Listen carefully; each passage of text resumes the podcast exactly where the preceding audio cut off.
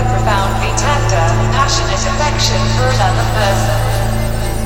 Love is a feeling of warm personal attachment and deep affection, as for a parent, child, or friend. But can love be artificial?